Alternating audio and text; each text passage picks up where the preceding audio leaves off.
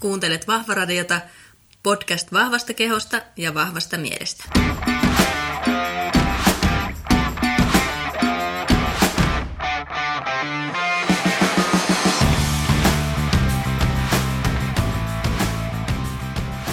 Moikka moi kaikille ja tervetuloa Vahvaradion jaksoon 30.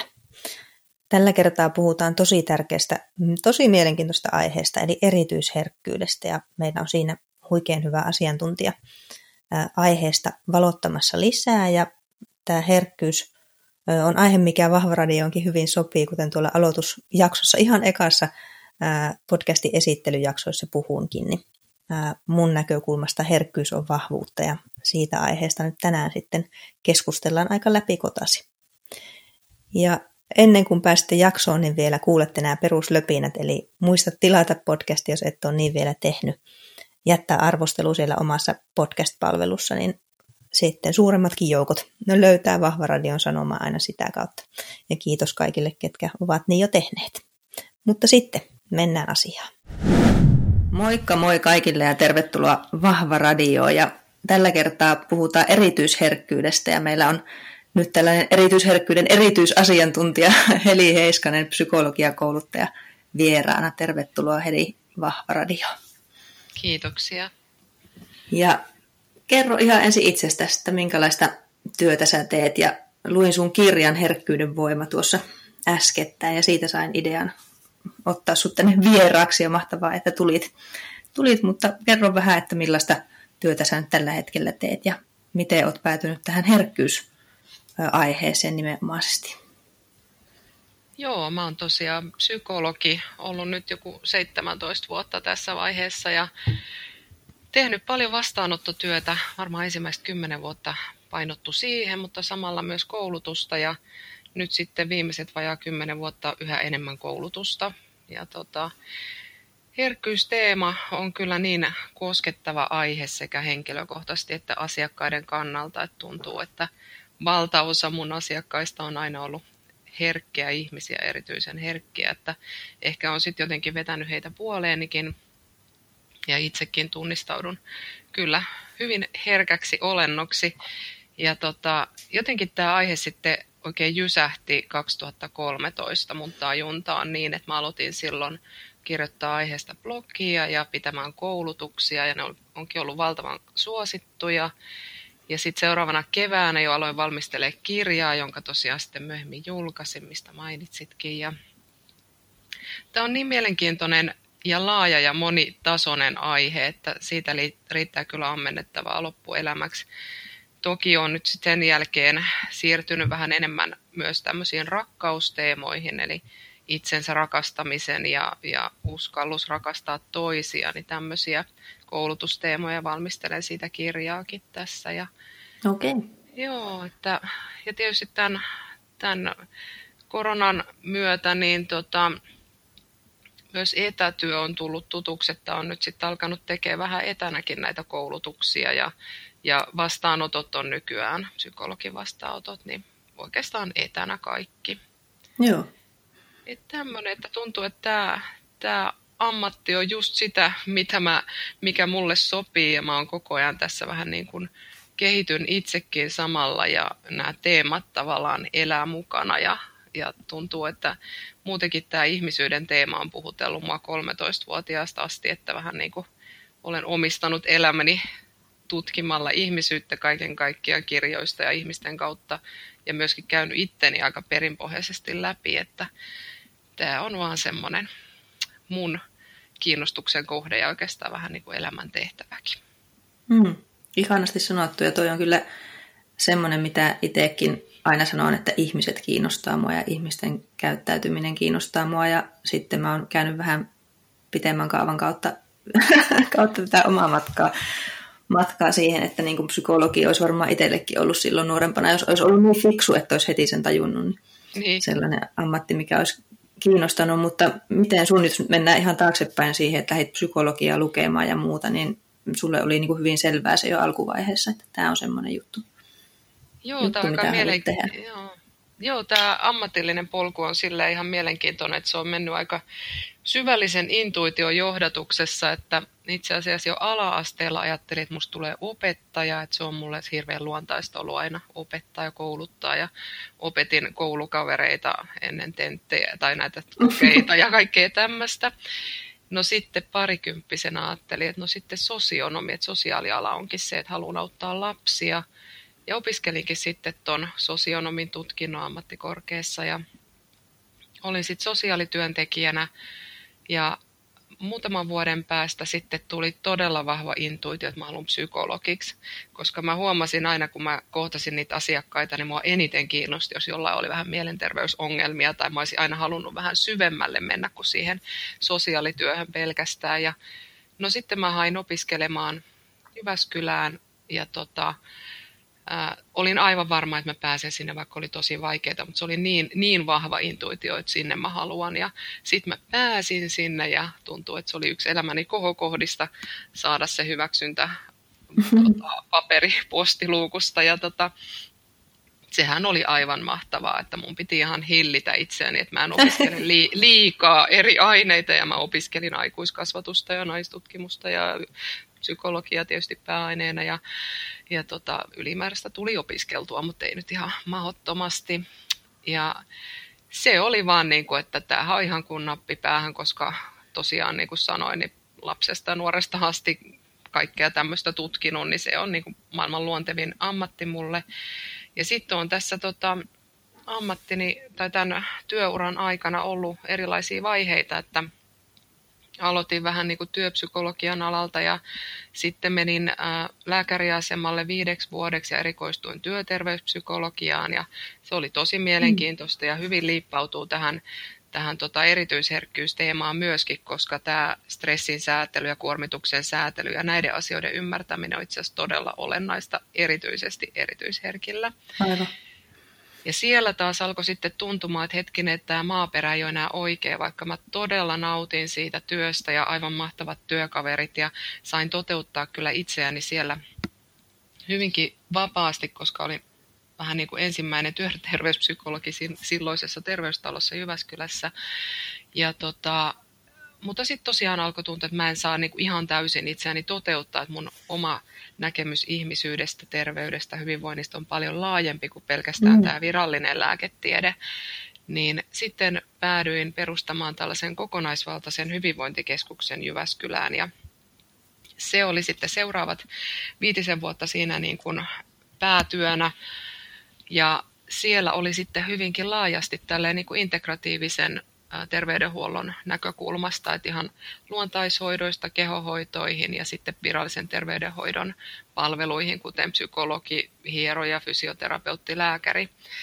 Ja sitä tein sitten sen viitisen vuotta siinä, kunnes alkoi tuntua siltä, että hetkinen, nyt mulla ei olekaan mahdollisuutta tarpeeksi keskittyä omaan ammattityöhön, että se tuntui kuitenkin liian raskaalta kokonaisuudelta sitten pyörittää sitä ja, ja sitten tehdä tätä omaa psykologin työtä ja, ja kouluttamista ja päädyin mm. sitten lopulta luopumaan siitä ja se oli ehkä tuossa 2013. No niin, no siinä kesänä sitten tuli tämä herkkyys, niin kuin tämä tavallaan tilaa myöskin niin kuin tavallaan tälle ja se oli tosi voimakas semmoinen uusi sysäys ja oli, on kyllä tosi onnellinen nyt ollut siitä alkaen, että tässä on tätä tilaa ja mahdollisuutta oikeasti keskittyä nyt tähän sisältöön ja työhön ja näihin teemoihin, jotka, jotka nousee. Ja oikeastaan tämä nykyinenkin, tämä viime vuosien pääteema, tämä itsensä rakastaminen ja uskallus rakastaa toisia, niin nämäkin oikeastaan kumpua myös sieltä herkkyydestä, vaikkakin koskettaa kaikkia ihmisiä. Mutta just tämä itsetunnon haasteet, on monilla herkillä ihmisillä vielä enemmän pinnalla kuin muilla, vaikka mm. melkein kaikilla niitä enemmän tai vähemmän on. Mutta just se, että kun ei ole tullut hyväksytyksi tai ymmärretyksi tai nähdyksi sellaisena kuin on välttämättä niin kuin lapsena ja aikaisemmin, koska ei tämmöisiä asioita ole ehkä osattu arvostaa. Kyllä. Her- herkkyys ei ole niin kuin perinteisesti ollut mikään sellainen arvostettu ominaisuus, niin siitä on sitten monille voinut jäädä semmoisia aika syviäkin kelpaamattomuuden tunteita tai riittämättömyyden tai sellaiset, että ei ole oikein hyväksytty tai oikeanlainen tai että on jotenkin pitäisi olla jotain muuta. Ja sitten mm-hmm. on muodostettu näitä kaikkia rooleja ja suojakuoria ja muuta, mitä siinä mun kirjassakin sitten niin kuin erittelen. Niin, niin se, on, se on iso teema, joka koskettaa lähes kaikkia ihmisiä, mutta erityisesti herkkiä. Ja sama tämä uskallus rakastaa, että tota, mitä herkempi ihminen, niin sitä enemmän voi olla myös sellaisia ehkä haavoittavia kokemuksia tai sellaisia ää, ihmissuhteita tai hetkiä, missä on sitten joutunut, joutunut tota, kokemaan pettymyksiä tai haavoittumista läheisissä suhteissa ja ehkä senkin myötä sitten vähän sulkeutunut siltä aidolta tunneyhteydeltä muihin. Mm. Että nämä on niinku tämmöinen polku näin suurin piirtein tässä on tapahtunut. Ja tuosta mulle heti tulee mieleen, että, että nauhoitetaan sunkaan toinen podcast tuosta rakkausteemasta. Että se onkin Joo. semmoinen, mitä Vahvaradiossa ei ole vielä käsitelty ollenkaan itse asiassa, mikä on itse asiassa outoa ottaen huomioon, kuka tätä pitää, mutta, mutta tuota, en ole vielä päässyt sinne asti. Toihan olisi tosi hyvä. Hyvä, no Hyvä no varsinkin sitten kato, kun mun se kirja valmistuu, niin. mä toivon, että ensi vuonna, niin tota, otetaan sitten mielessä. Ehdottomasti.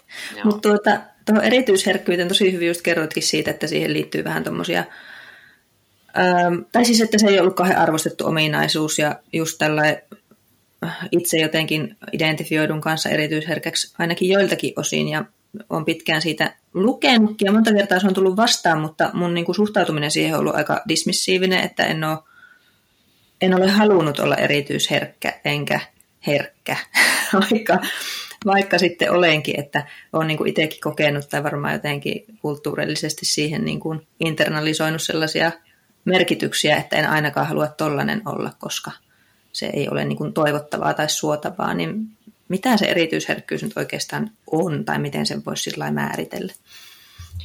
Joo, no oli ihan hyviä, hyviä ajatuksia, mitä toit, että tosiaan mitä se herkkyys on ja haluaako ihminen olla herkkä, niin se on taas todella laaja aihe ja mm. kysymys, koska ensinnäkin täytyy sanoa ennen kuin rupean kuvailemaan vähän erityisherkkyyttä, niin se, että siitä on tosi monenlaisia käsityksiä nyt niin kuin liikkeellä.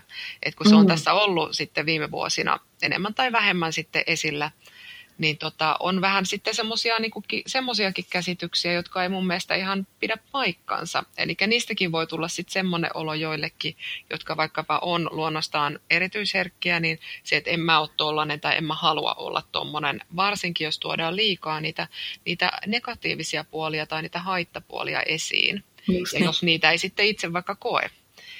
Mutta mitä se sitten on, niin tota, se on siis synnynnäinen koko hermojärjestelmää koskeva ominaisuus, aika laaja ominaisuus, joka kiteytyy oikeastaan tunneherkkyyteen ja aistiherkkyyteen.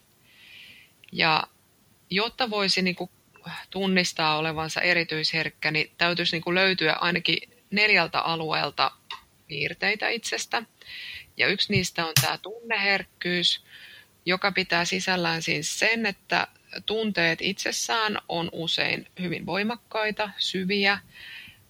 Joskus näkyy ulospäinkin hyvin voimakkaasti, mutta ei aina näy ulospäin, että ne voi myös olla sisäisiä, sisäisesti koettu voimakkaana.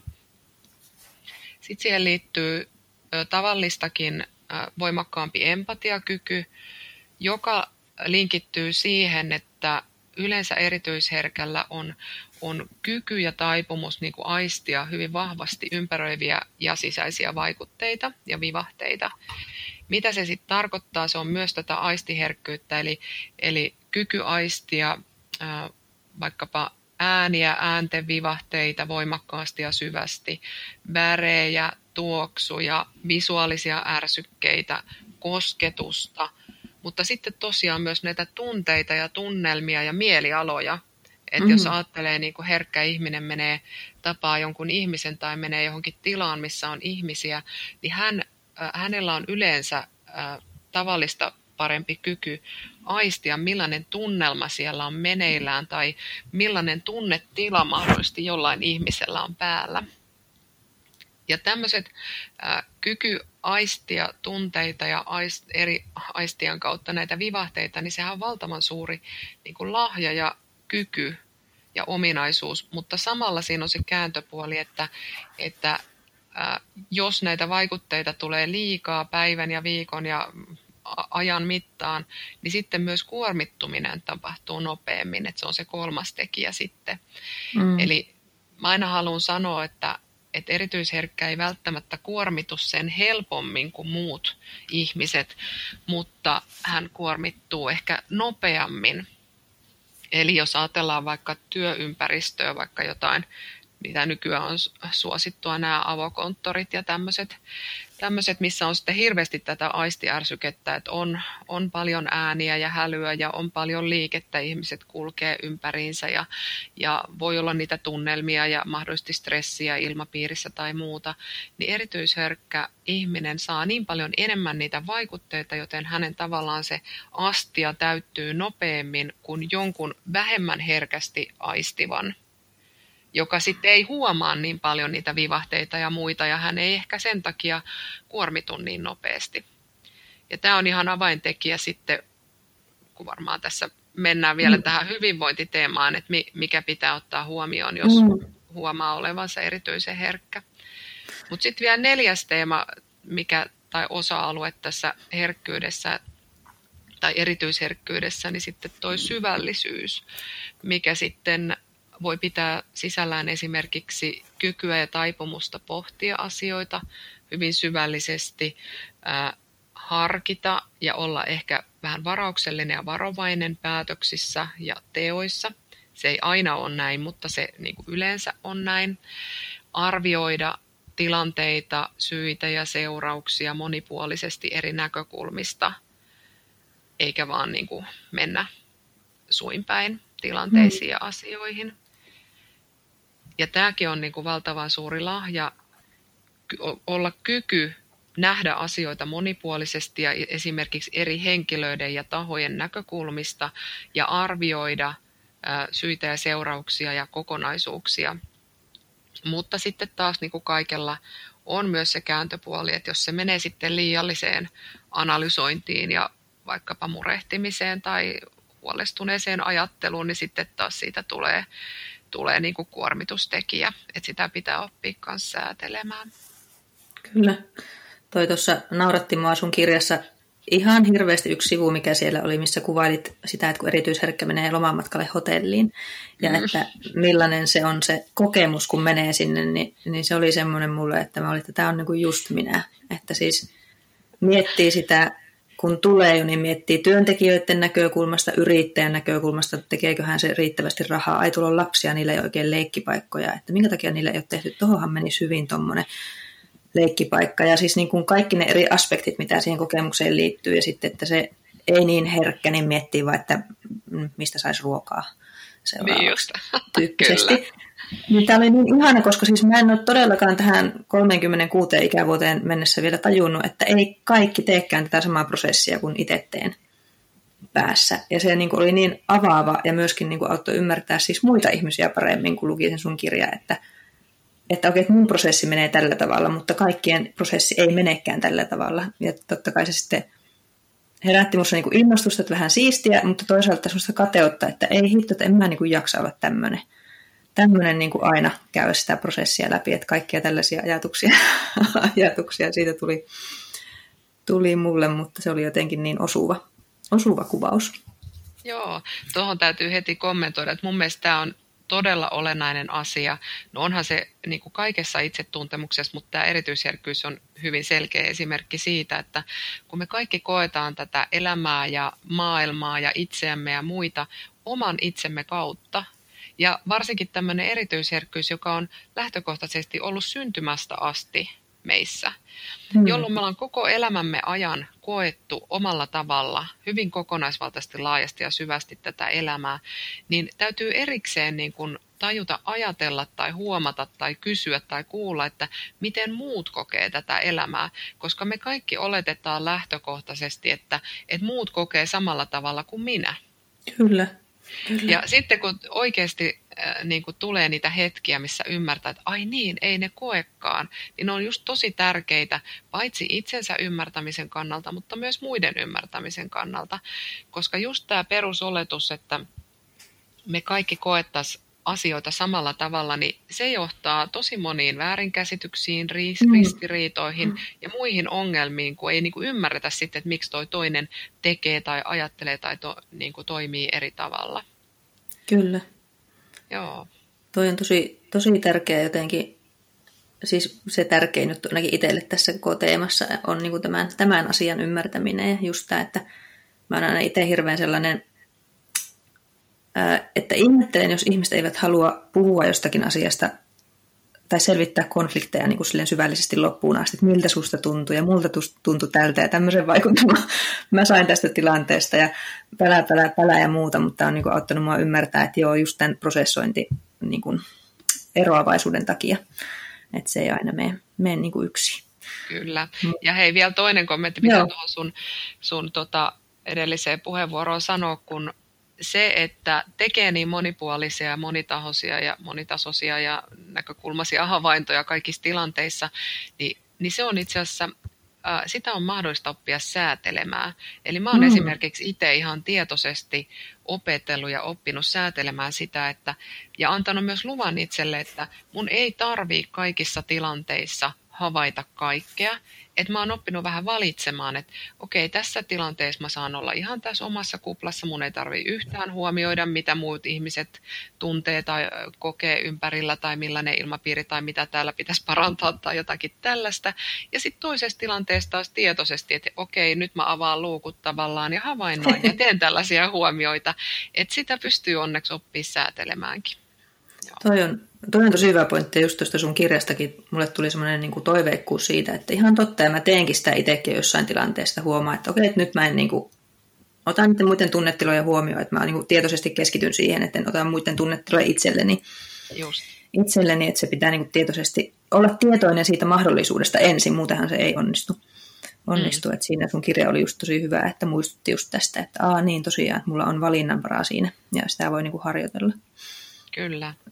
Tuota, no, miten jos miettii sitä herkkyyttä, että okei, että sulla on, nyt kun tätä kuuntelet, vaikka tätä podcastia, sille olo, että okei, että joku asia näistä resonoi, niin miten sitten voi todentaa, että tämmöistä herkkyyttä itsessä on? Onko se jotakin testejä tai onko sitä jotenkin tieteellisesti tutkittu tai mikä siellä on semmoinen tausta, että mistä sitä voi lähteä niin kuin miettimään itselleen?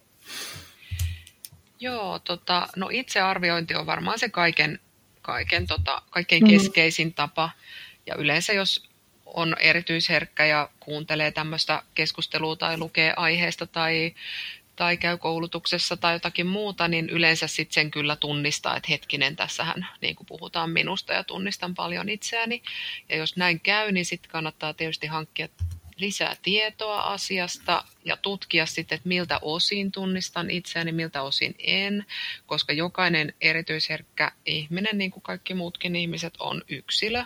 Eli kukaan Mm. ei ole täsmälleen samanlainen kuin toinen, eli siellä voi olla monenlaisia vivahteita ja eroja, vaikka olisikin erityisherkkä. No sitten tähän on, on erilaisia kyselyjä, joista ehkä yksinkertaisin ja mahdollisesti eniten tutkituin on tämä Elaine Aaronin herkkyystesti, joka löytyy Joo. myös mun nettisivuilta. Eli heiskonen.fi, siellä on semmoinen testit-osio. Siellä on lapsille ja aikuisille omat testit. Ja tietenkin aina tämmöinen niin kuin itsearviointitesti, niin sehän on suuntaa antava, että se ei ole mikään niin kuin sataprosenttisen varma mittari, koska jokainen meistä arvioi asioita vähän eri tavalla ja eri voimakkuuksilla ja sillä tavalla niin kuin voi tulla vähän, vähän painotusta suuntaan tai toiseen, mutta se on kuitenkin ihan hyvä apuväline siinä, että arvioidaan, että mitä niitä piirteitä tunnistaa itsessä. Mm. No sitten taas, niin kun, jos ei ole varma, mikä johtuu mistäkin, koska niin kuin mä siinä mun kirjassakin e- erottelen näitä vähän, että kaikki herkkyys ei ole erityisherkkyyttä, että on monia muitakin asioita, jotka voi herkistää ihmisen aisteja ja tunteita esimerkiksi, niin Päällimmäisenä voisi mainita pitkäaikainen stressi ja kuormitus voi herkistää ihmistä niin kuin vähän yliherkäksi, mikä on taas eri asia kuin erityisherkkyys. Tai sitten erilaiset traumaattiset kokemukset, mitä melkein kaikilla meistä on eri asteisena elämän varrelta ollut, niin jos niitä ei ole käsitelty ja purettu kehosta ja mielestä, niin niistäkin voi tulla tietynlaisia herkkyyksiä, jotka on sitten taas eri asia kuin erityisherkkyys. Niin jos tämmöiseen niin kokonaisuuteen haluaa sitten tukea, että pystyisi tulkitsemaan, että mikä nyt on sit sitä luontaista synnynnäistä ominaisuutta, jota ei siis tarvitse millään tavalla yrittää poistaa tai muuttaa. Toki tarvii opetella säätelemään, että pysyy mm. hyvin tasapainossa, mutta sinänsä ei niin tarvitse muuttaa itseä. Ja mikä on taas sitten tätä näitä kokemuksista ja opituista malleista tullutta yliherkkyyttä, jota taas voi muuttaa ja kehittää paljonkin, niin siihen voi käyttää sitten apuna niin kuin asiantuntijan tota, arviota. Esimerkiksi just mun vastaanotolla jotkut ottaa yhteyttä just, että haluaa vähän arvioida tätä omaa tilannetta, että mikä on erityisherkkyyttä ja mikä on mitäkin ja mitä tässä voisi tehdä ja kannattaisi tehdä, että saisi mm-hmm. niin kuin ne herkkyyden hyvät puolet esille ja sitten taas ne asiat, mihin pystyy vaikuttaa ja ne haittapuolet tavallaan niin, niin kuin minimoitua ja tasapainotettua. Joo, mm. tuosta ehkä jatkokysymys tuosta herkkyyden hyvistä puolista, mitkä sinä näet siinä semmoisina niin kuin vahvuuksina ja hyvinä juttuina? Oi, että mä, niin, mä näen niin paljon hyvää, että mä, mä oon niin onnellinen siitä, että saan kokea tätä elämää niin, kuin niin monivivahteisesti ja herkästi. Toki mm. se on vaatinut sit sen, että on ihan tietoisesti, no varmaan ainakin 15 vuotta tässä hyvin tietoisesti tota niin, ää, niin kuin tasapainottanut kaikki elämän osa-alueet ja, ja oman, ää, tota, oman toiminnan ja arjen ja kaikki mahdolliset niin, kuin niin optimaalisesti optimaaliseksi kuin mahdollista, että saan ne hyvät puolet esille. Mutta mitä ne sitten on, niin tota, no kyllä mä niin kuin yhtenä ainakin nostasin tämän, tämän niin kuin aistiherkkyyden ja siihen linkittyen niin kuin intuition, että, että pystyy todella, todella tota, kokemaan aistimuksia tosi voimakkaasti ja nauttimaan niistä. Ihan nytkin katon ikkunasta ulos ja näen tässä tämän ihanan koivun, jossa alkaa tulla näitä syksyisiä lehtiä, eli luonnon kauneus ja ne, ne tuntemukset, mitä voi siitä saada, tai ihanat tuoksut, raikas ulkoilma ja muu, tai hieronta ja kosketus ja ihanat maut ja, ja tota, kaikki niin kuin tuntuu tosi voimakkaasti, eli kun osaa tarpeeksi pysähtyä ja olla läsnä ja niin kuin keskittyä aistimaan asioita, niin meillä on joka päivä niin paljon kaikkea nautinnollista, ihan siis lähtöisin suihkussa käynnistä, mikä on yksi mun lempi, lempiä asioita, koska se tuntuu niin ihan, ihanalta se vesi sieltä, joka tulee ja puhdistaa kaiken.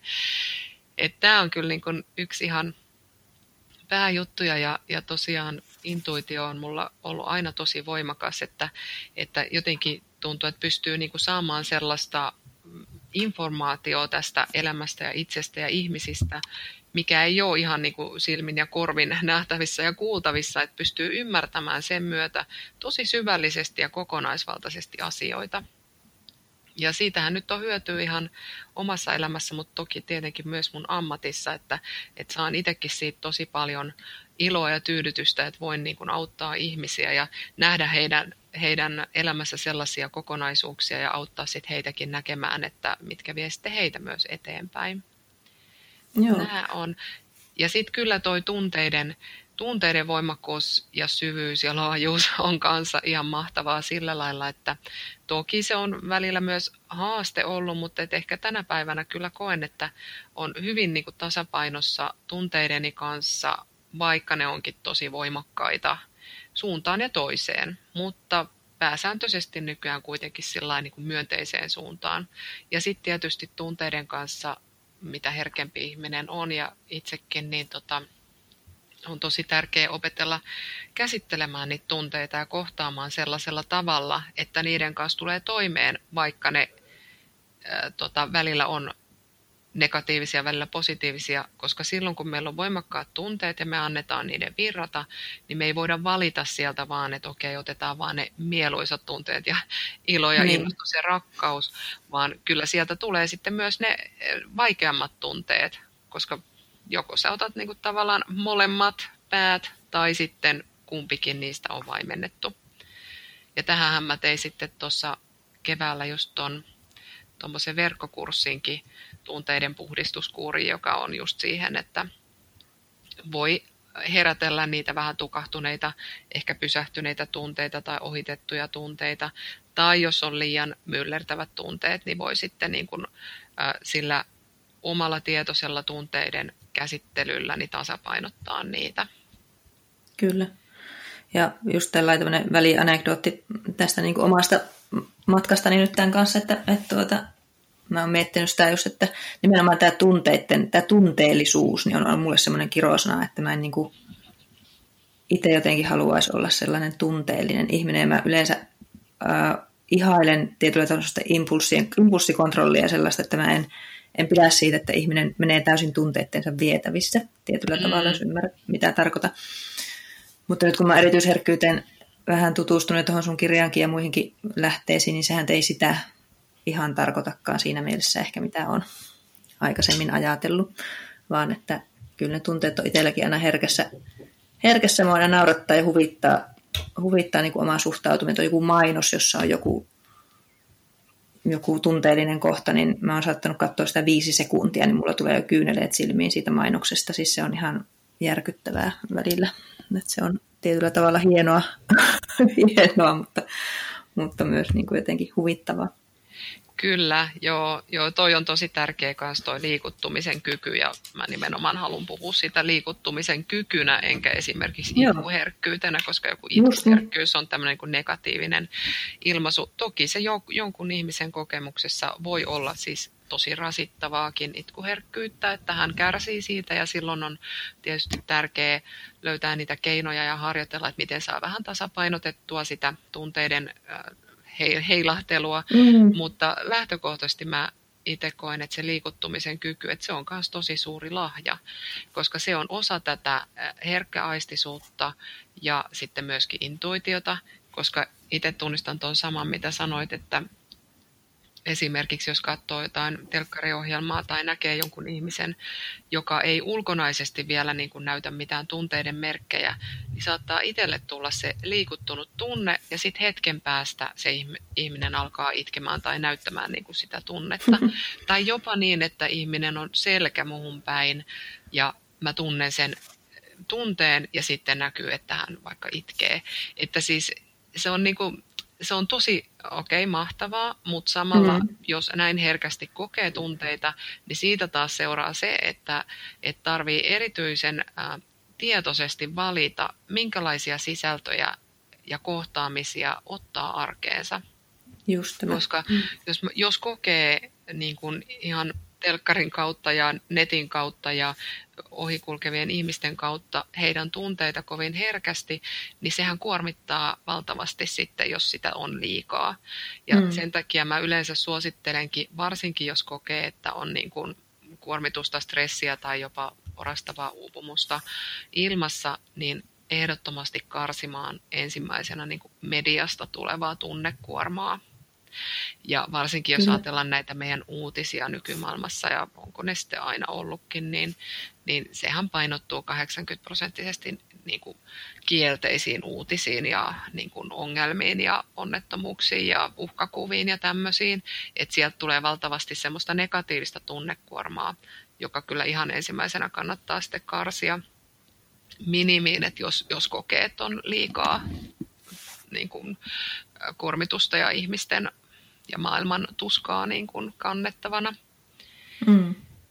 Mutta sitten vielä tuosta, kun sanoit noit hyviä puolia, mä nyt koitan jossain kohtaa pysähtyä, no koska tämä vähän loputon suo, mutta tota, Ei, vielä pitää tuosta, joo, pitää vielä tuosta syvällisyydestä sanoa, että onhan sekin, niin kuin, on tosi kiitollinen siitä, niin kuin, siitä omasta sisäisestä maailmasta, että se on kyllä niin kuin loputtoman, loputtoman kiinnostava ja monipuolinen maailma – ja tota, siihen, niin kuin, siihen linkittyy just tämä kyky ja halu tutkia asioita syvällisesti, pohtia niitä. Ja oikeastaan nykyään mulla vielä se pohtiminen ja ajatteleminen ja analysointi vähän on vähän pienemmässä osassa ja suuremmassa osassa on sitten tämä tämmöinen niin kuin, vähän niin kuin kehollinen, intuitiivinen asioiden tutkailu. Vähän mm. vaikea ehkä selittää, mutta kuitenkin. Ja siihen taas sitten liittyy niin kuin se mielikuvituksen kyky ja voima ja sitten taas luovuus ja kaikki luovat ideat ja inspiraatiot, mitkä tulee tuolta sisältä Ja sitten kun ne on taas lähtee siitä läsnä olevasta itseään kuuntelevasta lähteestä, niin silloinhan on just jotakin sellaista, mikä on mulle tosi tärkeää ja myöskin mikä on mulle ominaista, jolloin mä voin tuoda sitä maailmalle, on se sitten työn kautta tai ihan vapaa-aikana tai taiteen kautta tai muuta. Että kyllä näitä, näitä on tosi paljon, näitä herkkyyden hyviä puolia. Kyllä. Ja tuossa, mitä lueskelin tuosta erityisherkkyydestä, sellaista tuota, sivustoa, en muista enää mikä se oli, mutta siellä puhuttiin jotenkin, mä en tiedä mihinkä tämä perustuu tai perustuuko yhtään mihinkään, mutta se oli joka tapauksessa semmoinen hyvin kuvaava mun mielestä, että erityisherkällä on niinku useampia kanavia tietyllä tavalla prosessoida sitä tietoa ja vastaanottaa mm. informaatiota ympäristöstä ja että niitä on paljon enemmän niitä kanavia kuin sitten ää, ei, ei niin herkällä.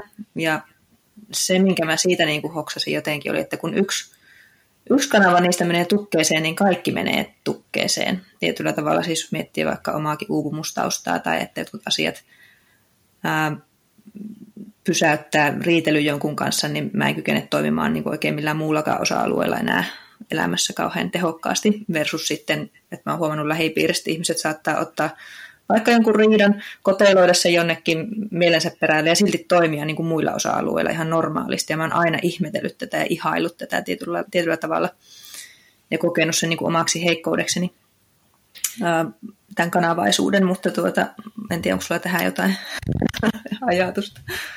Joo, no joo, kyllä mulla sellainen ajatus on, että se ei ehkä ole aina niin kuin herkkyyden kanssa linjassa siinä mielessä, että mm. mä oon nimittäin huomannut, että, että nämä suojakuoret, eli nämä tällaiset roolit, naamiot, käyttäytymismallit, joilla sekä herkät ihmiset että, että ei niin herkät ihmiset on voinut oppia suojaamaan omaa herkkää sisintään. Ja usein ihan siellä jo lapsuuden, nuoruuden aikana on niistä ne voimakkaimmat mm. mallit omaksuttu, niin ne voi myös tehdä sitä, että tavallaan pystyy lokeroimaan vähän niitä omia eri puolia, että esimerkiksi pystyy työssä toimimaan niin kuin ihan tota, tasapainoisesti ja täysipainoisesti, ja vaikka olisi kotona kriisiä tai jotakin tämmöistä. Että se ei välttämättä ole aina herkällä niin, että ei pysty niitä erottelee. Aivan.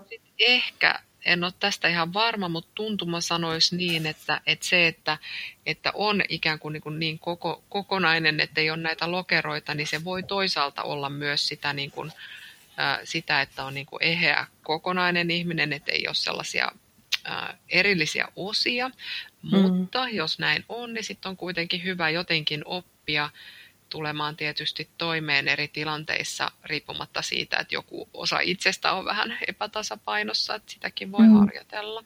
Kyllä. Joo.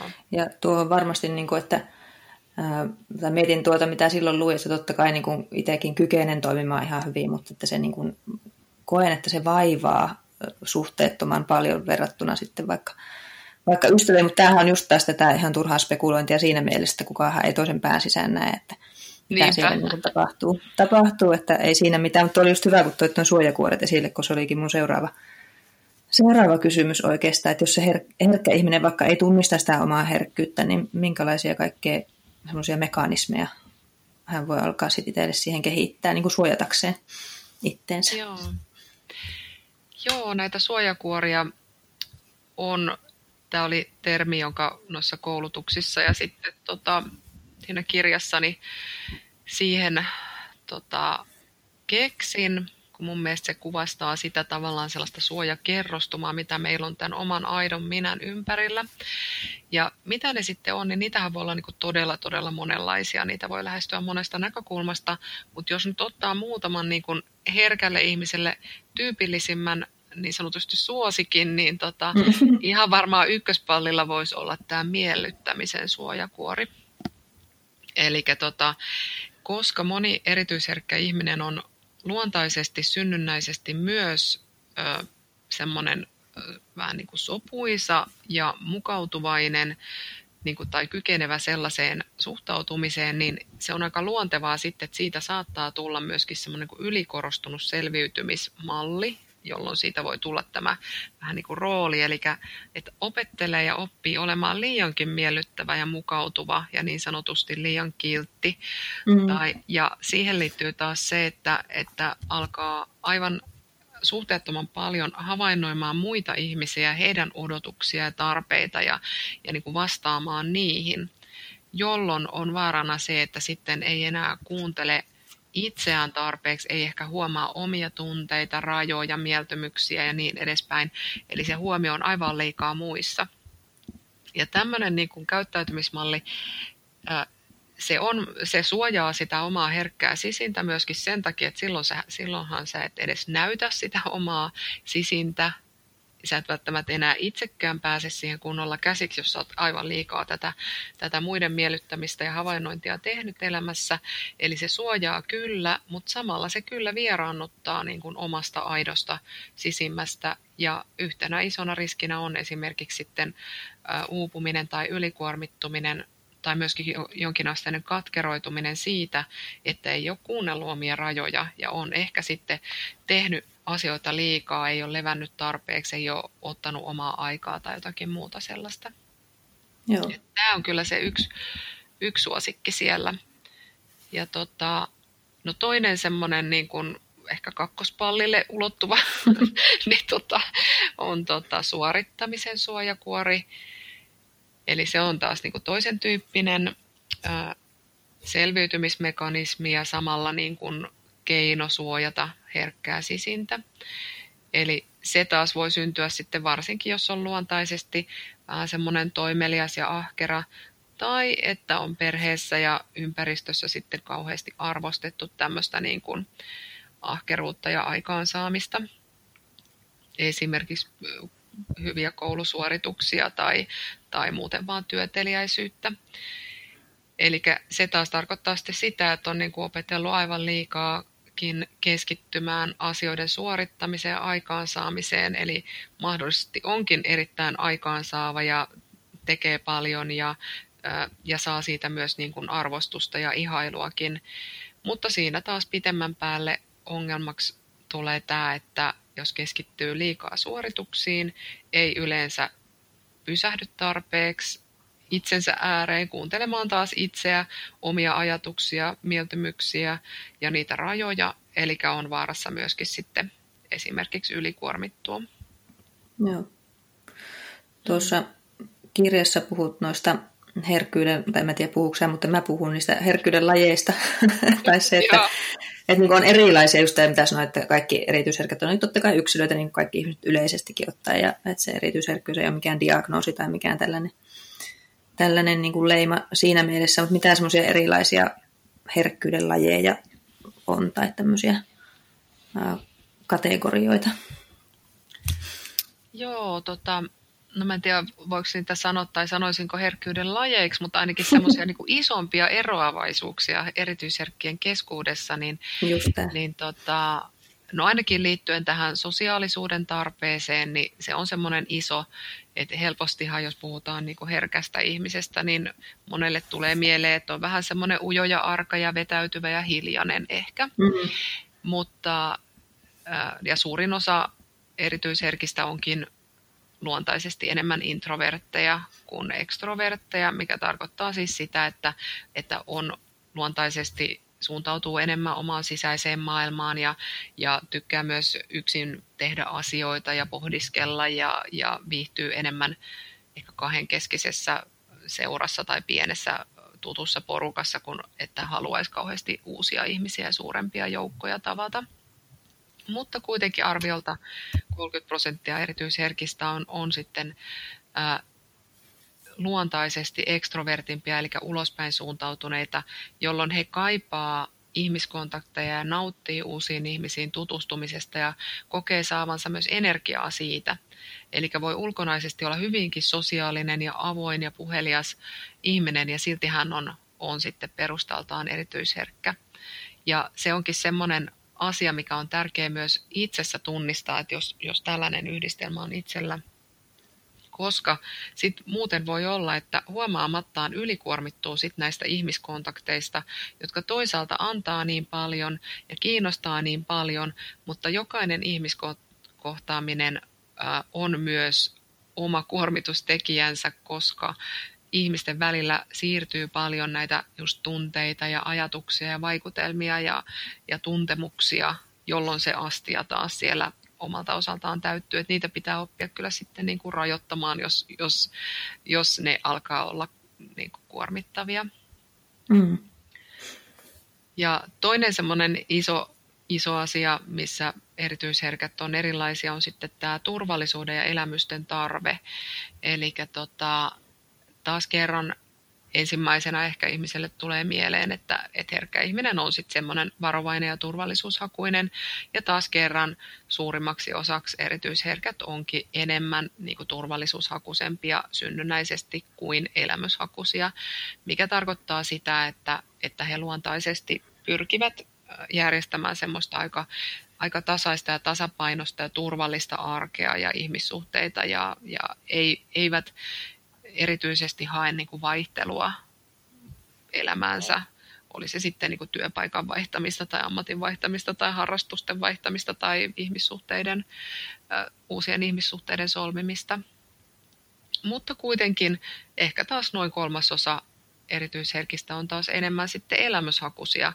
Ja siinä, siinä sitten korostuu se, että, että on, on se uteliaisuus elämälle ja, ja kokee uudet asiat ja virikkeet innostavina ja haluaa vaihtelua arkeen, haluaa vähän jotain käydä eri paikoissa, vaihtaa harrastuksia, ammattia, työpaikkaa, kiinnostuu uusista ihmisistä ja ilmiöistä ja haluaa koko ajan niin kuin uudistua ja oppia ja niin kuin kehittyä eteenpäin. Ja taas kerran niin voi olla, että se ei ole se ensimmäinen asia, mitä herkästi ihmisestä tulee niin kuin mieleen, mutta kuitenkin suht yleinen ja tosi tärkeää on tunnistaa, jos itsellä on tämä elämyshakuisuus yhdistettynä erityisherkkyyteen, koska vaikka se on niin hieno ja ihana asia ja vie elämää eteenpäin, niin se voi pahimmillaan sitten olla hyvin kuormittavaa, jos ei opi niin kuin rajaamaan ja rajoittamaan sitä, niitä elämysten määrää ja laatua, koska ne taas tuo paljon sitten myös sitä kuormitusta. Kyllä se on vähän sellainen niin ristiriita, mitä pitää jatkuvasti tasapainotella, että on kiinnostunut ja utelias ja haluaa tehdä uusia asioita ja uusiutua, niin kuin hyvin sanoit, mutta sitten taas, että miten taas pidän ne rajat ja, ja tuota teen ehkä vähän vähemmän kuin oikeasti haluaisin, jotta sitten ei pala loppuun tai, tai uusiin. Kyllä, joo ja voin, voin sanoa, että itse asiassa tunnistan tämän elämyshakuisuuden just ja olen, olen taas harjoitellut senkin kanssa, niin kuin löytänyt sen tasapainon ja yksi, yksi käytännöllinen väline siihen tietysti kaiken kaikkineen itsetuntemus ja itse tutkiskelu ja havainnointi riittävässä määrin, että pysyy niin kuin kärryillä, että missä menee, mutta yksi tämmöinen käytännön keino, mitä on käyttänyt, että aika ajoin teen ihan pysähdyn, teen jotain mindmappia tai muuta koostetta siitä, että mitkä asiat tällä hetkellä mua inspiroi ja kiinnostaa eniten Eli mitkä on mun arvomaailmassa tällä hetkellä kaikkein tärkeimpiä, kaikkein eniten mun omimpia, on ne sitten harrastuksia tai työtehtäviä tai muita, ja mitkä sitten taas on kiinnostavia, mutta ei ihan niin paljon. Eli teen mm. tämmöistä niin priorisointia ja valikoin sieltä sitten aina ne niin kuin keskeisimmät asiat, että okei, näihin mä käytän mun ajan ja energian, ja noi kiinnostavat, mutta ei niin kiinnostavat, niin mä karsin pois. Ja tämä on kyllä toiminut tosi hyvin, eli ja se on itse asiassa aika, aika kivaakin sitten loppujen lopuksi, vaikka aluksi aina tuntuu, että ei hitsi, että, että miten mä voin luopua näistä kaikista kiinnostavista asioista, kun on niin paljon kaikkea kiinnostavaa. Mutta sitten kun siihen on tottunut nyt, niin se on itse asiassa tosi hyvä tunne, että, että keskittyy niihin kaikkein kiinnostavimpiin ja sitten on lupa niin kuin, ottaa riittävästi aikaa myös levolle ja tasapainolle ja muulle, että tota, ei ole pakko hajottaa itteensä liian moneen. Se on mm-hmm. tosi palkitsevaa lopulta. Joo, hyvin samastun tähän sun kertomukseen ihan täysin, täysin myös itse, että, että sitä elämyshakuisuutta on ja, ja tuota, sen kanssa on varmasti menty seinäänkin, seinäänkin mutta sitten siitä oppii oppii tuota just tällä tavalla aina tekemään tämmöistä omaa elämänsä inventaariota aina aika ajoin. Ja, ja tuota, mä aina itse jotenkin ajattelen, että mulle on hyvä, hyvä sitoutua asioihin, että jos mun tahtotila tai jotenkin semmoinen, semmoinen intuitio, tai miten mä tekisin ne asiat, olisi niin kuin 100 prosenttia, niin mulla on joku semmoinen intuitio, joka sanoo aina, että ota se 20 prosenttia siitä pois, niin sit sulla on hyvä, sit sulla on niin kuin hyvä olla, että sit, sit on niin kuin kivoja hommia, mutta myös aikaa palautua. Joo, Nyt kaikkea ei voi vaan sanoa kyllä, vaikka ne olisi kuinka, kuinka kivojakin juttuja. Just näin, hyvältä kuulostaa. No tuota, ehkä me tätä jo käsiteltiin tuossa aikaisemmin, mutta en tiedä tuleeko sinulle tähän jotain uusia ajatuksia, kun mä olin tänne itselleni tämmöistä miettiä, että onko niin jotakin semmoisia, mitä sulla vaikka on tullut sun työssä esiin, niin tyypillisiä tämmöisiä myyttejä tai väärinkäsityksiä, mitä herkkyyteen liittyy, mitä sä haluat oikaista tai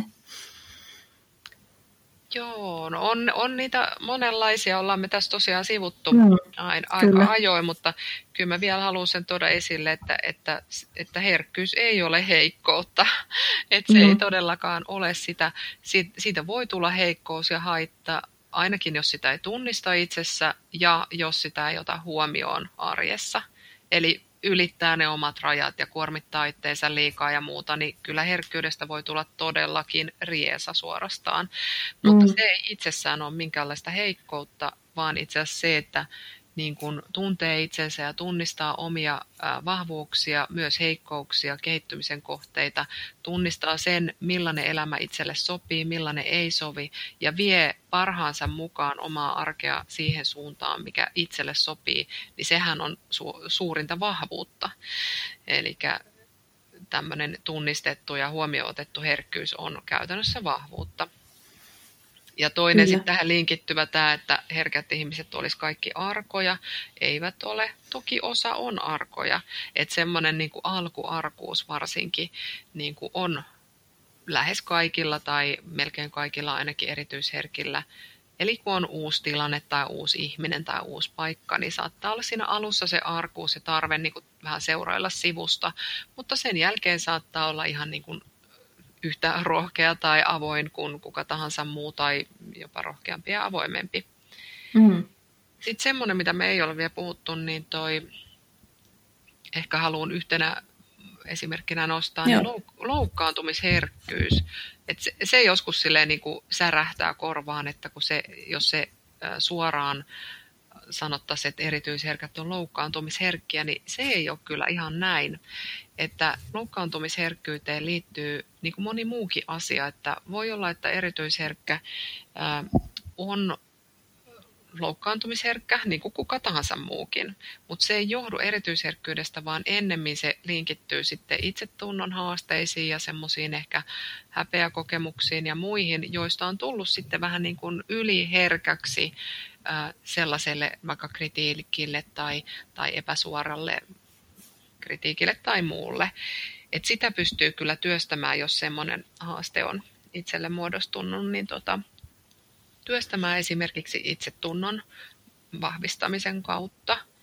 Ja sitten toinen kanssa, niin kuin mikä ei ole kyllä niin kuin, ä, suoraan erityisherkkyyttä on stressiherkkyys, siis se, että ei kestäisi stressiä tai kuormitusta mm. niin paljon kuin muut, niin nämä on myös kaksi eri asiaa.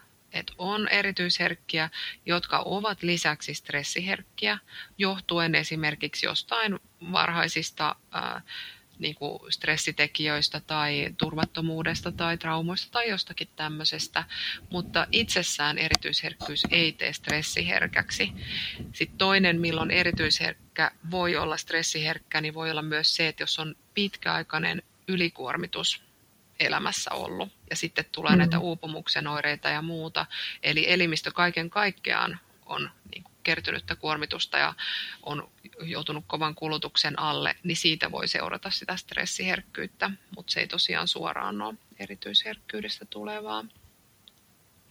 Että erityisherkkä ihminen siis voi olla hyvinkin vahva henkisesti, hyvä itsetuntoinen, mielenterveys hyvä suurimmalla osalla, rohkea, ulospäin suuntautunut, hyvät tunnetaidot, hyvä stressinsietokyky ja yhtä lailla voi olla näissä myös haasteita.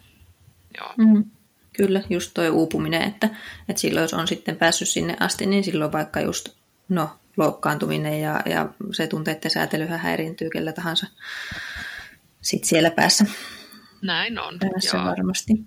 Tuossa jotenkin tuli mieleen, tai just tämä, että tämä herkkyys on niin kulttuurillisesti ei ole kauhean hyväksyttyä ja se, mikä oli tosi mielenkiintoinen siinä sun kirjassa, oli niin kuin herkät miehet. Että mm. miten se on vielä, vielä niin kuin vähemmän hyväksyttyä, hyväksyttyä olla herkkä mies. Niin se oli jotenkin mielenkiintoinen osio siinä. Oli niin kuin tämmöisiä kokemuspohjaisia tarinoita kanssa siinä, mitkä oli, oli tosi kivoja myös lukea ja tutustua niin kuin siihen puoleen. Kyllä, ja tämä, tämä on mulle ollut henkilökohtaisesti yksi kanssa tärkeä alue, että, ja on ollut aina onnellinen, kun tota, herkkyyskursseilla ja näillä itsetuntemuskursseilla, mitä edelleen pidän eri muodoissaan, niin aina kun sinne tulee miehiä osallistumaan, niin on tosi onnellinen heidän puolesta, koska se, että he rohka- rohkaistuu tulemaan kurssille, on jo suuri askel, ja sitten kun he oppii tuntemaan itseä ja hyväksymään itseä sellaisena kuin on, niin se on todella suuri voimavara, paitsi heille itselleen, niin sitten myös heidän perheilleen ja parisuhteilleen ja muuta. Ja mm. yhdessä, yhdessä vaiheessa pidin ihan niin kuin miesten kursseja, miesten itsetuntemuskursseja, jotka oli vaan miehille, okay. jotta he pääsi myös niin kuin toistensa kanssa juttelemaan vielä enemmän näistä asioista. Ja oli kyllä tosi, tosi antoisaa niin kuin mullekin. Joo, tärkeitä juttuja. Mm. Ja jotenkin jotenkin ihana, että, se on, että sä teet tuommoista työtä. se on kyllä hienoa. Mm. Tuota, sitten tähän vielä ehkä loppuun, loppuun mulla tämmöinen viimeinen, että miten sitten herkän pitäisi pitää huolta omasta jaksamisesta. Ja tietysti tämä työelämä nyt linkittyy tähän, tähän kanssa. Ja sitten vielä ehkä kolmaskin aspekti siihen oli, mä luin ehkä sun haastattelu jostain, missä puhuit ehkä tämmöistä niin kuin että miten työelämässä herkät pitäisi huomioida tai esimiesten ottaa huomioon tämä niin kuin ihmisten erilaisuus tässäkin tavalla, että ehkä tämmöistä teemaa voi tässä lopuksi vielä setviä vähän sen, mutta ehkä toi ensimmäisenä, että mitkä on sellaisia tärkeimpiä oikein pointteja herkälle sitä omasta palautumista ja jaksamisesta huolehtimiseen. Joo, no kyllä se kaikki lähtee just siitä itsetuntemuksesta, eli se, että tunnistaa sen oman herkkyyden ja, herkkyyden ja nimenomaan, että miten se omalla kohdalla ilmenee, niin koska se on niin kuin se monelle myös, jos se nyt ihan lähtölaukaus, mutta ainakin semmoinen niin kuin motivaatiota lisäävä tekijä, että kun oikeasti sen tunnistaa ja ymmärtää, että se kaikista hyvistä puolistaan huolimatta niin altistaa myös kuormittumiselle, jos sitä ei ota huomioon, niin se on se lähtökohta.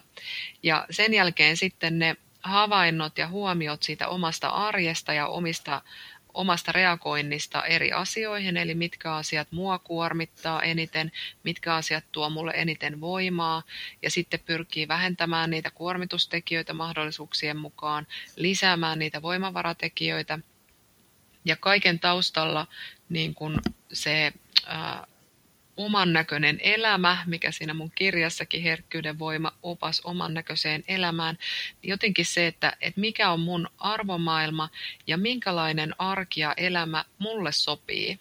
Ja mm. pyrkiä mm. sitten kaikin, kaikin tavoin, kaikin mahdollisin tavoin tasapainottamaan sitä omaa arkea. Ja esimerkiksi niin kuin, äh, ihan tietysti levon ja aktiivisuuden tasapainotus niin, että on riittävästi lepoa, unta, rentoutumista ja sitten aktiivisuutta. Sitten sosiaalisuuden tasapainottaminen, että on riittävästi yksinoloa, mutta myös ihmisten kanssa olemista. Työn rajat, että on sopivasti töitä ja ei tee turhia ylitöitä, vaan sitten vapaa-aikana palautuu jollakin muulla keinolla ja niin edespäin. Että, että semmoinen kuin kaiken kattava elämän ja arjen perkaaminen ja hakeminen sitten niitä keinoja, millä saa sen tasapainon edes riittävässä määrin toteutumaan. Ja tässä tietysti pitää ottaa huomioon, että eihän se ole helppo helppoa aina. Ihmiset on hyvin erilaisissa elämäntilanteissa, työtilanteissa, perhetilanteissa, että et sä pysty niinku kaikkea muuttamaan ihanteelliseen mm. ideaaliin muotoon, eikä oikeastaan tarviikaan, koska se jo, että tiedostaa näitä asioita ja hakee sitten niitä keinoja, mitkä juuri tässä vaiheessa on mahdollisia, niin se on jo iso askel niin kuin parempaan. Ja tässä täytyy ottaa huomioon sitten sekin, että monella meistä voi olla myös sellaisia niin kuin uskomuksiin perustuvia rajoituksia päässä, että me ajatellaan, että, että ei, ei näitä asioita voi muuttaa, vaikka sitten olisikin ainakin osittain vaihtoehtoja, mitä pystyy tekemään, kun sitten avautuu vaan huomaamaan niitä mahdollisuuksia. Kyllä. Ja tähän, tähän voi myös ammattilaiselta sitten hakea niin kuin tukea tai kirjoista ja kursseilta, että, että mitä ne mahdollisuudet voi olla. Hmm. Joo, toi oman näköisen elämän, elämän luominen, että omia arvoja jotenkin myllääminen ja, ja tarkasteleminen on varmasti tärkeää, tai ainakin ollut mulle tärkeää. Kyllä. Tämän, tämän kanssa, että löytää sen oman tiensä siellä. Nimenomaan, tuota... joo. Mutta tuosta työelämästä vielä, tota, niin, mitä nyt voisi kiteyttää, niin tota, sielläkin mä ajattelen, että se lähtee siitä työntekijän tai esimiehen omasta itsetuntemuksesta, eli niin kuin, että huomaa tosiaan tunnistaa, että millainen itse on ja minkälainen, mm. Minkälainen työympäristö ja työntekemisen tapa itselle sopii, ja sitten kykyensä ja mahdollisuuksien mukaan koittaa säädellä sitä omaa työtä, työaikaa, suoritustasoa ja niin edespäin sellaiseksi, että se on tasapainossa omien voimavarojen kanssa, että se ei ole liian kuormittavaa. Ja tarvittaessa sitten puhuu esimiehen kanssa, hakee niitä keinoja yhdessä työnantajan kanssa, että miten voisi säädellä ihan sitä työympäristöä tai työtapaa tai tahtia tai muuta sellaiseksi, että se tukisi työkykyä eikä kuormittaisi liikaa. Ja sitten tota, niin, ä, esimiesten kannalta olisi tärkeää kyllä tunnistaa tämä ilmiö, koska tämähän tulee sitten ä, työpaikoilla enemmän tai vähemmän vastaan, koska se mitä ei tässä mainittukaan vielä, niin noin viidesosa on synnynnäisesti erityisherkkiä, eli, eli sitä kautta ainakin tulee esille. Ja sitten sen vielä haluan sanoa, että kaikki mahdolliset toimenpiteet, mitä vaikka työpaikallakin tehdään erityisherkkien eteen, niin on asioita, jotka hyödyttää ihan jokaista ihmistä. Eli ne on sellaisia, niin kuin voisi ajatella myös yleisluontoisesti työssä jaksamista ja työkykyä tukevia asioita. Kyllä. Joo, hyviä, hyviä pointteja tuossa ja tuo jotenkin ei varmaan tarvitse mennä esimiehelle sanoa, että olen erityisherkkä, tee minulle järjestelyjä, vaan että voi keskustella. Sulla oli siitäkin kirjasta hauskasti, että, että tuota, sitten kun tunnistaa erityisherkkyytensä, niin eri vaiheiden kautta menee sitten siihen, että siitä ei tarvitse enää erikseen puhua, että pystyy hyväksyä sen ja, ja sitten järjestellä sitä elämää sen mukaisesti, mitä, mitä itse tarvii. Kyllä, joo, mä aina ajattelen sille ja sanonkin, että ei ole tarkoitus, että pitää sitten kaikille mennä kertomaan, että olen erityisherkkä, vaikka sen tunnistaisi itsessä, vaan kyllä kannattaa aina miettiä, että mitä missäkin tilanteessa kellekin ihmiselle haluaa sanoa, koska ihmisillä on monenlaisia käsityksiä, voi olla ennakkoluuloja ja tietämättömyyttä ja tämmöistä, että, että haluaako sitten tällä nimityksellä kuvailla itseään vai ehkä useimmiten parempi vaikka työpaikalla on se, että huomaa niitä tiettyjä asioita, mihin toivoo jotakin parannusta, vaikkapa nyt sitten rauhallisempi työtila tai, tai tota niin, etätyön mahdollisuus tai joku tällainen näin. Mm. Ja, ja enemmän sen niin kuin toiveen kannalta sitten, että tämä tukisi minun jaksamista tai tämä tukisi minun työaikaansaamista ja työkykyä, että voisiko tällaisia järjestelyjä niin kuin harkita. Niin se on ehkä se semmoinen turvallisin tapa puhua asiasta ja myöskin selkein, että jos, Kyllä. varsinkin jos esimies ei asiasta tiedä erityisherkkyydestä, niin tämmöisten konkreettisten ehdotusten kautta niin tulee sitten parempi lopputulos. Että tässä jos miettii nyt tätä outoa korona-aikaa, mitä eletään, niin tietyllä tavalla se voi olla siinä mielessä tietysti nyt etätyö on niin kuin mahdollistunut enemmän ja, ja semmoisia joustoja on jouduttu tekemään sitten pakoeessa. Pakoneessa niin voi tietysti sitten toivoa, että mikäli tästä johonkin uuteen normaaliin siirrytään, niin sitten nämä tämmöiset joustavuudet siinä mielessä jäisi, että ne sitten, no ei vaikkapa sitten herkänkin elämää helpottaisi, että niitä olisi ehkä sitten helpompi neuvotella. Mm, kyllä, näin voi, näin voi just olla, että yksi hyvä puoli tästä mm, tilanteesta. Mm. Hyvä. Onko jotakin tähän loppuun Heli vielä, mitä haluat sanoa tai mitä en hoksannut sulta tuossa kysyä, mitä pidät tärkeänä. Tässä oli kyllä ihan äärettömän mielenkiintoinen, mielenkiintoista settiä ihan kaiken kaikkiaan. No ei mulla tuu oikeastaan muuta mieleen. Mm. Mun mielestä oli kanssa hyvä keskustelu ja toivottavasti antaa paljon sitten kuulijoillekin. Hyvä. Kiitoksia Heli tästä keskustelusta. Kiitos.